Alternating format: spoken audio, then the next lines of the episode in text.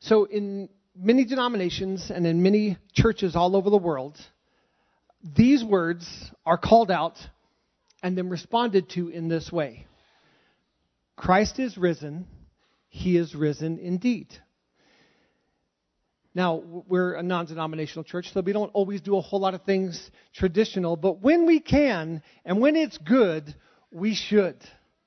That greeting is called the Paschal greeting, and it's based on Luke 24, verse 34, which says, saying, The Lord has risen indeed. Do you know why this is important? That, that we say this phrase? It's important because this is the way the gospel was spread. The gospel wasn't spread by talking about the good teachings of Jesus. The gospel wasn't even spread by talking about the death of Jesus, the sacrifice of Jesus. The good news of Jesus Christ, the gospel was spread because of what?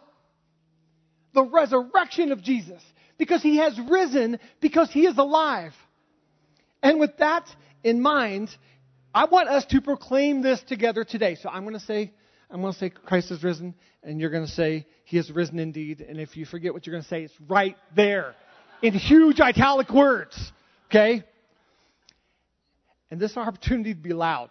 Okay, I know like a sports team's not playing, but let's do this. Christ is risen. Is risen Christ is risen. I could honestly do that all day. That's awesome. Good job, you guys. Uh, if you if you want to turn uh, with me, you can in your Bibles or your Bible apps to John chapter 19. Otherwise, we'll have uh, the scriptures uh, placed up on the screen for us today. We're going to read from John's account of the crucifixion. So, John chapter 19, I'm going to give us just a moment uh, as some may be turning there. And we're going to start with verse 17.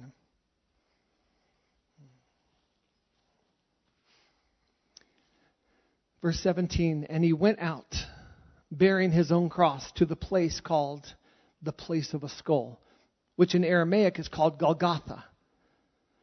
There they crucified him, and with him two others, one on either side, and Jesus between them.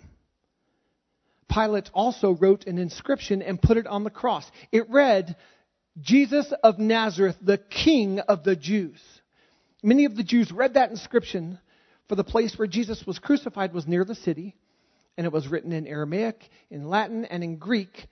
So the chief priests of the Jews said to Pilate, Do not write uh, the king of the Jews, but rather this man said, I'm the king of the Jews.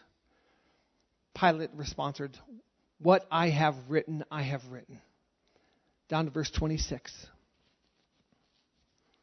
When Jesus saw his mother and the disciple whom he loved standing nearby, he said to his mother, Woman, behold your son. Referring to John. Then he said to the disciple, John, Behold your mother. And from that hour, the disciple took her to his own home. Uh, I want to pause right there. I think it's amazing that even on the cross, even as Jesus is drawing his last breaths, excruciating breaths, by the way, not easily said breath. Every time he went to draw breath, he would have to pull himself up on the weight of the spikes that were put through his feet and, and through his wrists to draw breath. And he's sitting there saying this. He's sitting there caring for his mother. Now, why is he caring for his mother and turning to John, who John always likes to point out this is the disciple Jesus loved? Why is he asking his mom to be cared for by John? Because his earthly dad had died. We, we don't, there's not a record of it in Scripture, but had Mary not been a widow, this wouldn't be asked of her because Joseph would take care of Mary.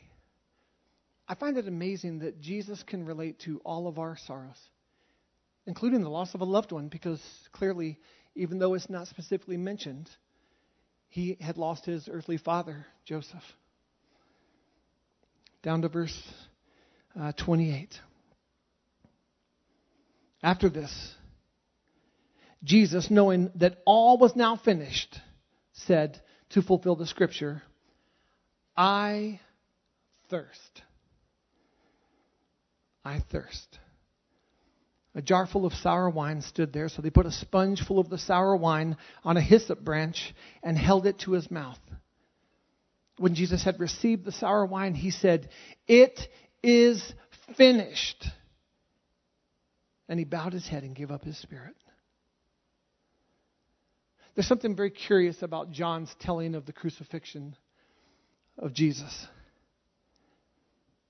History tells us that John was the only of the 12 disciples who were physically present at the crucifixion. The rest of them ran. I guess John does have a little bit of merit in saying the one who, you know, Jesus loved because he, he didn't run. He was there physically at the crucifixion. But this is the part that's curious to me. Verse 28 again. After this, Jesus, knowing that all was now finished, him knowing these are my final moments, this is it, I'm soon I will be dead. He said, I thirst. Jesus said, I thirst. In the English Standard Version, the ESV, which is what I'm reading from today, um, the scripture doesn't say, I am thirsty. And, and, and I like that it says, I thirst. And I'm glad it reads this way for one main reason. I do not think Jesus was thirsting for a physical cup. He, he wasn't saying, I'm physically thirsty, thirsting for a physical cup. I believe he was thirsting for a spiritual cup. Jesus says this phrase, I thirst, at the end of his crucifixion, when he knew that all was finished. Now, Jesus did know that there was one prophecy that still needed to be fulfilled on the cross. And that prophecy, we can see it in Psalm 69 21, says, They gave me poison for food, and for my thirst, they gave me sour wine to drink. And so Jesus, knowing all prophecies, knew that that, that prophecy still had to be fulfilled. But here's what's interesting six hours earlier, Roman soldiers had actually done this really out of place humanitarian effort. And at the start of, of the crucifixion, they offered Jesus a drink six hours prior, and he wouldn't take it. He wouldn't receive it. We see this in Matthew 27. Matthew 27, verse 33. And when they came to a place called uh, Golgotha, which means place of a skull, they offered him wine to drink, mixed with gall. But when he tasted it, he would not drink it.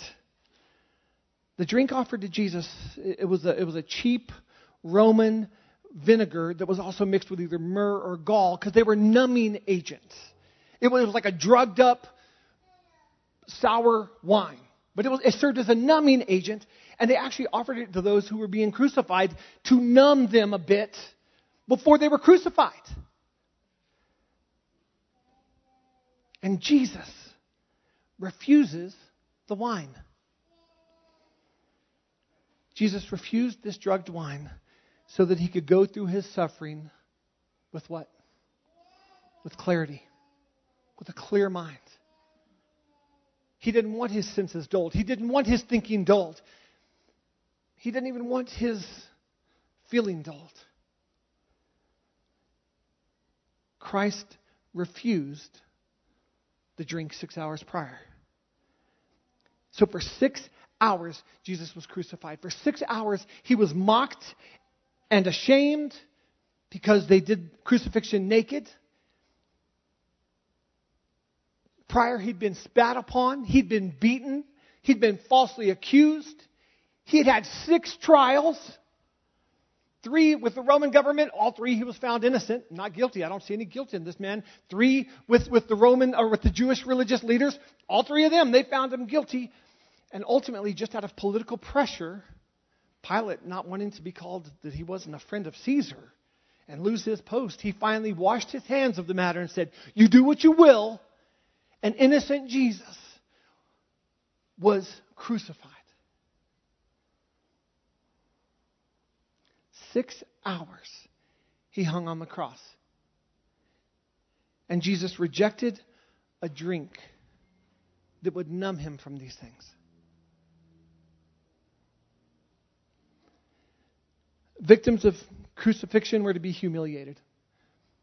The Roman government was trying to make a point. They were trying to make a, point of those who were hanging up there to deter people from crime, from, from those serious crimes. It was meant to shame them. That's why they were fully naked. The cross carried a shameful disgrace. And Jewish law said it brought a curse. And we see this in Galatians 3:13. It says Christ redeemed us from the curse of the law by becoming a curse for us. For it is written, Cursed is everyone who hanged on a tree. This was an excruciating way to die. Did you know that excruciating comes from the word crucify? Excruciating literally means out of crucifying. If you look at the C R U C I in both words, that's where that word comes from. And Jesus knew this. He was familiar with crucifixion. He was familiar with what it looked like, what it sounded like, how devastating it was. Everybody in that region was familiar with it. And he also knew this was to be his death to fulfill Scripture and out of obedience to the Father. And done to tear down the wall and the curse and the shame that separated us from God. So he became cursed for us. Jesus knew this was horrendous. So much so that he made this plea to the Father while he was praying in the Garden of Gethsemane. Luke chapter 22, verse 39. And Jesus came out and went, as was his custom, to the Mount of Olives, and the disciples followed him. And when he came to the place, he said to them, Pray Pray that you may not enter into temptation. And he withdrew from them about a stone's throw away. Um, for some of you, that's like 10 feet because you don't got good arms. I'm sorry. Some of you can't throw. For others, it's like, you know, a baseball field, I suppose. So he, he separated himself. He withdrew and he knelt down and prayed, saying, Father, if you are willing, remove this cup. Remove this cup. Father, if you're willing, remove this cup from me. Nevertheless, not my will, but your will be done. I love this.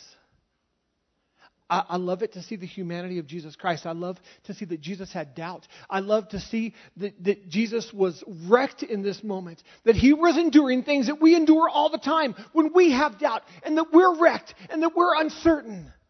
But I love that he was still submitted. Nevertheless, not my will. I don't want my will at the expense of you not getting your way. Friends, how many of us can say the same thing? Lord, um, I don't want my way at the expense of you not getting your way. Our heart should be, Lord, I want you to have your way and I want you to strengthen me so that I can walk according to what you're asking, to what you've asked, to what you want. So, what is this cup that Jesus is asking the Father to, move, to remove from him? The cup of suffering, the cup of shame, sin isolation and loneliness, utter loneliness, the cup of rejection, abandonment, and rebellion. Jesus had always done the will of the Father. We see in Scripture that Jesus didn't do anything except what he heard the Father saying. He did nothing of his own accord but what the Father told him to do. His whole life was obedience and submission And soon he's about to be forsaken. We see the fulfillment of this in Matthew's telling of the crucifixion. In Matthew 27, verse 46. And about the ninth hour, and Jesus, he, he, the crucifixion began at the third hour. So six hours later, at the ninth hour, Jesus cried out with a loud voice, Eloi, Eloi, lama sabachthani. which means, My God, my God, why have you forsaken me? Why did Jesus say that God forsook him? Because God forsook him. He didn't just feel like he was forsaken. He was forsaken. At that moment, he was forsaken. Why? So that you wouldn't be. So that I wouldn't be. Jesus was forsaken so that you and I would never be run out on. Never forsaken, never abandoned.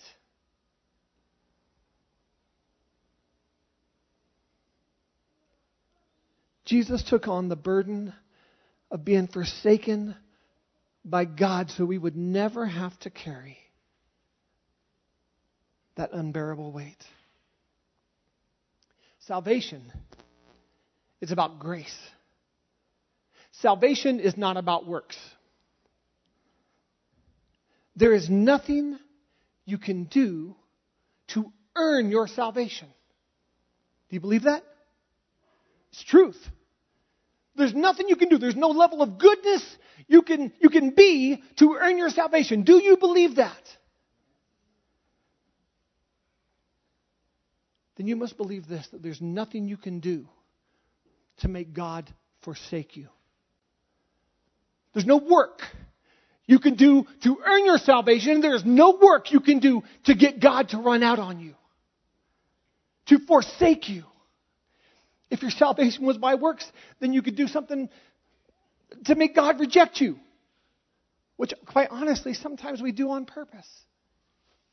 Because we look at our own self worth and we, we see that we don't measure up and we see that, that we don't deserve grace and that we don't deserve His mercy and that we've done too many bad things and we've been, we've been down one too many paths that didn't glorify God. And so there's times we try and push God away and we try and reject Him. And how awesome is it that our God says, I will not reject you because of the work of Jesus Christ. He rejected His Son so that you and I would never be rejected by the Father.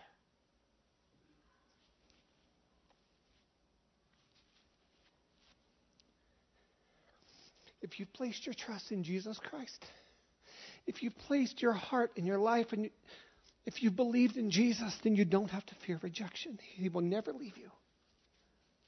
He will never forsake you. Back to the cup.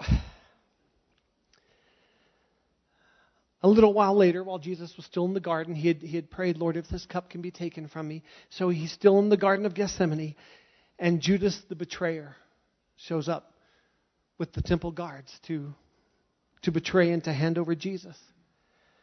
Seeing this betrayal and experiencing this fear, Peter responds. I mean, the way Peter responds. I mean, Peter responded in fear. John 18:10. Then Simon Peter, having a sword, drew it and struck the high priest's servant and cut off his right ear. The servant's name was Malchus. I, I, I love that that John's like, it, it, was Malchus. You guys know Malchus. We've all wanted to slice his ear off from time to time, but Peter actually did.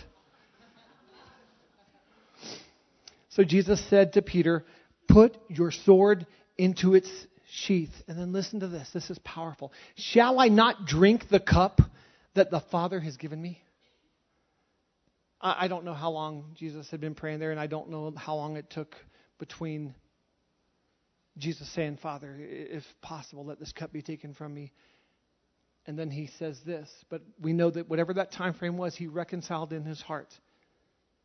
This is mine to drink. And I will do so.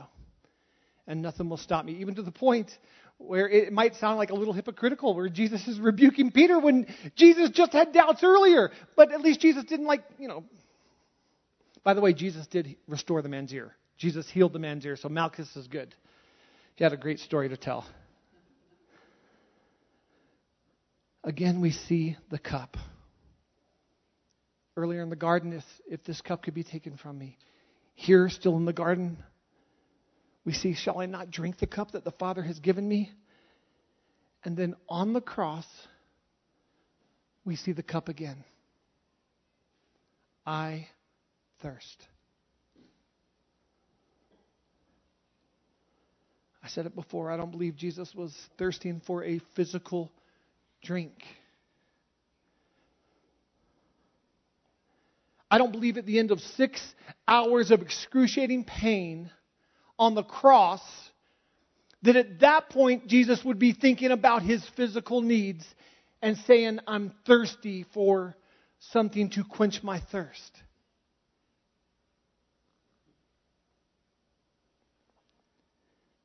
At the end of his life, Jesus was ready to drink the cup of suffering. And I don't believe this phrase was said for the people standing by. I don't believe it was said for the soldiers who were within arm's length, arm's length of the, the wine. I believe this was said to the Father. I thirst. I believe what Jesus was saying is, I'm ready now. In fact, I'm so ready to take on the sins of the world. I'm so ready to take on the shame and the suffering and the abandonment and the rebellion and the death that I'm thirsty for it. And he says, I thirst. That's Jesus.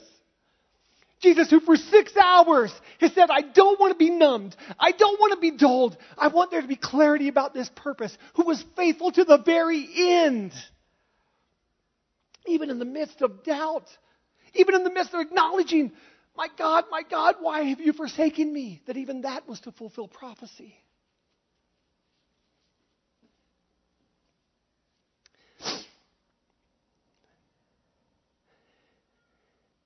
I'm ready to drink the cup.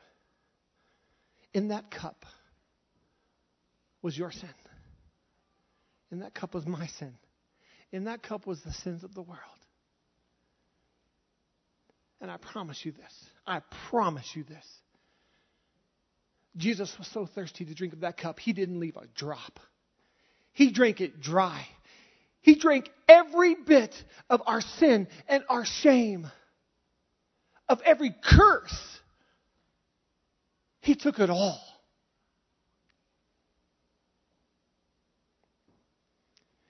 Verse 30 of John 19, when Jesus had received the sour wine, the sins of the world, he said, It is finished. And he bowed his head and he gave up his spirit. It is finished. Everything that was needed to restore sinful man to a holy God has been done.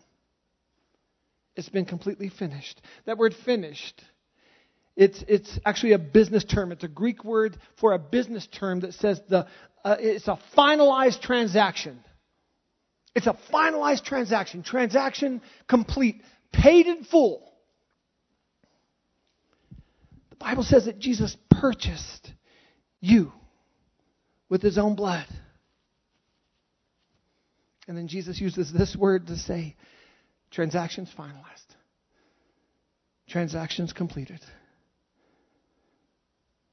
So if it's complete, what do you and I have to do?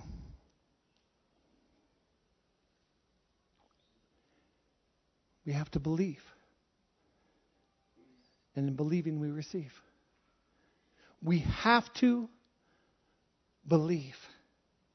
Romans 10:9 says this, if you confess with your mouth, if you make known with your mouth, you make it known, you declare, you confess that Jesus is Lord and believe in your heart that God raised him from the dead, you will be saved. We don't, we don't confess with our mouth and believe in our hearts that Jesus died for our sins, period. Because then, then, we, then it'd be okay to still have a representation of Jesus on the cross, still dying for our sins. But it is finished. The transaction's complete. He's not on the cross. He died and was taken off the cross. You know, every time I watch the TV show The Chosen, uh, Christine Kanyas turned me on to that. She's back there going, woo woo, hooty hoo. Chosen. Um, season one, there's Nicodemus, and every time I would see Nicodemus, I'm like, that's the man. Who, along with Joseph of Arimathea, will take Jesus off the cross and will wrap him and will bury him. That's the man because he touched a dead body. Nicodemus and Joseph, they'll both have to then have a cleansing period of a week because they dared touch something unclean. But they so loved Jesus. They tended to his dead body. And I, I want to emphasize dead body. He died, he was buried.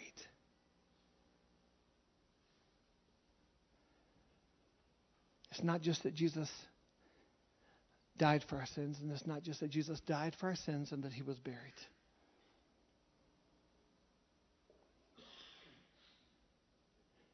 To be saved, you must believe that he rose from the grave. You must confess with your mouth and believe that he is alive. And that is the reason we have life. Because he's alive. Because he conquered death. Because the, the tomb did not contain him.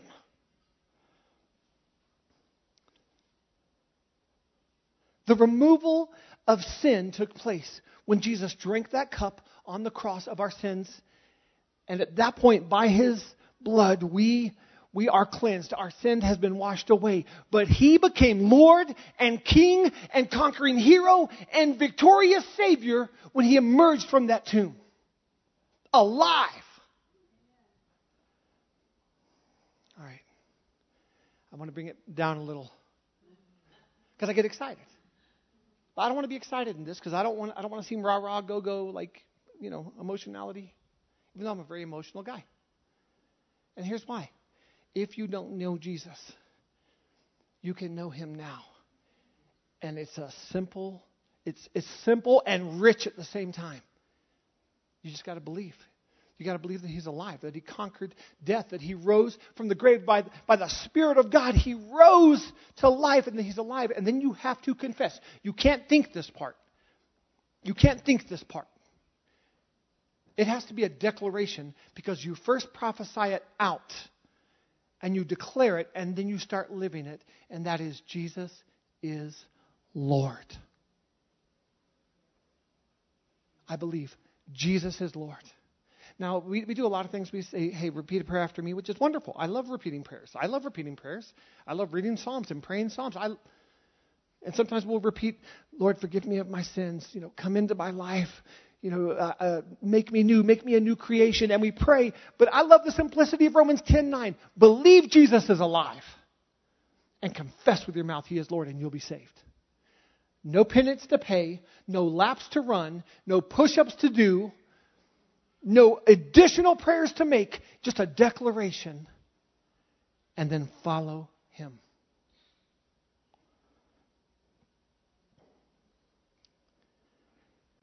When did Jesus become Lord of all? When He rose.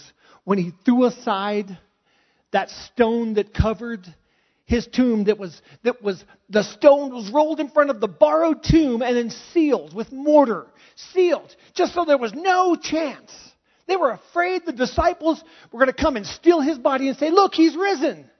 By the way, if you do steal a body, I don't think you should steal a body. I think it's, that's probably really wrong. But if you do, man, don't leave the clothes there. Just take the whole body and the clothes. Like, but here we see the clothes were left in the tomb. So either these are the worst tomb robbers in the history of the world, or Jesus rose from the grave. If only we could know for sure. If only we could know. Well, Jesus even made allotment for that. I want to read 1 Corinthians 15, 1 through 7. Now, I would remind you, brothers, of the gospel I preached to you when you received, in which you stand and by which you are being saved. If you hold fast to the word I preached to you, unless you believed in vain. For I delivered to you as of first importance what I also received that Christ died for our sins in accordance with Scripture. That he was buried. So let me back up. Can we say, can we hold up number one? Christ died for our sins. That's number one. All right, number two. That he was buried. We don't talk enough about that Jesus was buried. He was buried. I see a lot of twos going down. I don't know why. There were a lot of number ones, and now we're throwing deuces, and everyone's like, oh, okay. Number three, that he was raised on the third day. But it doesn't end there. Did you know that? Number four, he appeared and he appeared and he appeared and he appeared and he appeared. And for 40 days, he appeared. For 40 days. We see in Scripture that at one point, well, I guess I'll just keep on reading. It'll help if I keep reading. He appeared to, uh, to Cephas, to Peter, and then to the 12. He appeared to more than 500. So do 500. Okay? He appeared to five to more than 500 brothers at one time. I don't know why they always like do like to 500 men. So if it was 500 brothers, how many women and kids were there? Because it says that he appeared to them at one time. I don't know, but let's just, just say 500 because that's what Scripture says. Let's just. He appeared to at least 515 people that we see of, not counting any of the women and children that were there when Jesus spoke to them again after the resurrection, saying, Hey, I just want you to see. I want you to see I'm alive. I, I, I, don't want it to even be a big reach for you to. I don't want you to have to have a step of faith to believe that I rose from the grave. I want you to see it. What are you doing tomorrow? I'm going to have breakfast ready for you. Why don't you go fishing? Fish all night. You're not going to catch anything. I'm going to holler out to you, tell you, throw your nets on the other side. At that point, something's going to come alive in you, and you're going to realize it's Jesus. And then come to the shore. Peter, you can swim to the shore. You're going to be so excited. And I'm going to have breakfast ready for you. Hey, did you hear that Jesus was alive? Yeah, I had breakfast with him yesterday. It was awesome. We went fishing together. I don't think we talk about this enough. He rose from the grave and then he appeared for 40 days. Do you know that when at that time Christianity became banned by the Roman government? At that time, they're like, this guy was way more powerful than I thought. His disciples are way more powerful. All of a sudden, now there are thousands. I thought we killed this guy, and now there are thousands saying that he's alive and that he is Savior, and they're following him. So they banned Christianity, and in 200 and something years, less than 300 years later, you know what Christianity was? The official religion of the Roman government, the official religion of Rome. Why? Because Jesus rose from the grave because he's alive. So I'll ask you this, church. Why do we live our lives thinking he's not alive? Why do we live our lives not realizing he is alive? That's not even a stretch. It's historically accurate. There's not a there's not a court system, a judicial system in any country in any time frame ever that would count that would contradict the eyewitness of 500 people. You realize that? I mean, you know, I go to the store, someone robs the store, the police say, "Hey, you're a witness. You know what happened?" I'm like, uh, "Marie robbed the store." Marie would never rob the store. She'd be the mastermind behind it. Byron would rob it. One witness. Over 500 people in line to say, Oh, yeah, let me tell you about my story with the risen Jesus. So I'll ask you guys, what's your story with the risen Jesus? What's your story with the risen Savior? Do you believe that you'll never be abandoned? Because Jesus did it for you. Do you believe that, that the power of grace is greater than the heaviness of shame? Do you believe that when He said, I forgive you, I meant it, and that we can come to Him and we can bring all things to Him? We can repent and change our minds about sin and lifestyles and habits and, and line up with God and follow Him to amazing, amazing adventures and amazing blessings. It is fact. It is fact. Jesus was crucified. It's in Roman documentation and it's in Hebrew Jewish documentation. It's a fact. Jesus died. It's a fact. Jesus was buried. It's a fact. Jesus rose from the, rose from the dead on the third day. It's a fact. Jesus appeared to hundreds and hundreds and hundreds and hundreds and hundreds of men, and I don't know how many women, but hundreds of people, thousands of people, I say. And Jesus never died again. He never died again. He lives. He ascended. He's seated at the right hand of the Father. He sent the Holy Spirit so that we could we could walk in power and life and guidance and that, that, that we would he would be with us always. And you do realize that when Jesus was, was here on earth, he couldn't be everywhere at once. You realize that, right? Because he was a man. He couldn't be at my house and at Euchre's house at the same time. That's not he was a man. Where he was is where he was. You realize now the Holy Spirit is with all of us all the time never leaving us, never forsaking us, never checking out on me to go hang out with my mom, but being with both of us at the same time.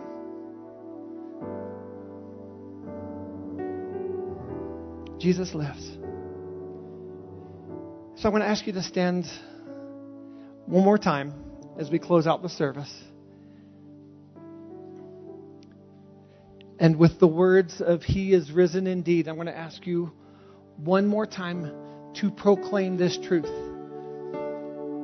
Understanding that this is the truth by which the gospel message is spread. Jesus lives, and so I live. Jesus lives, so you can live.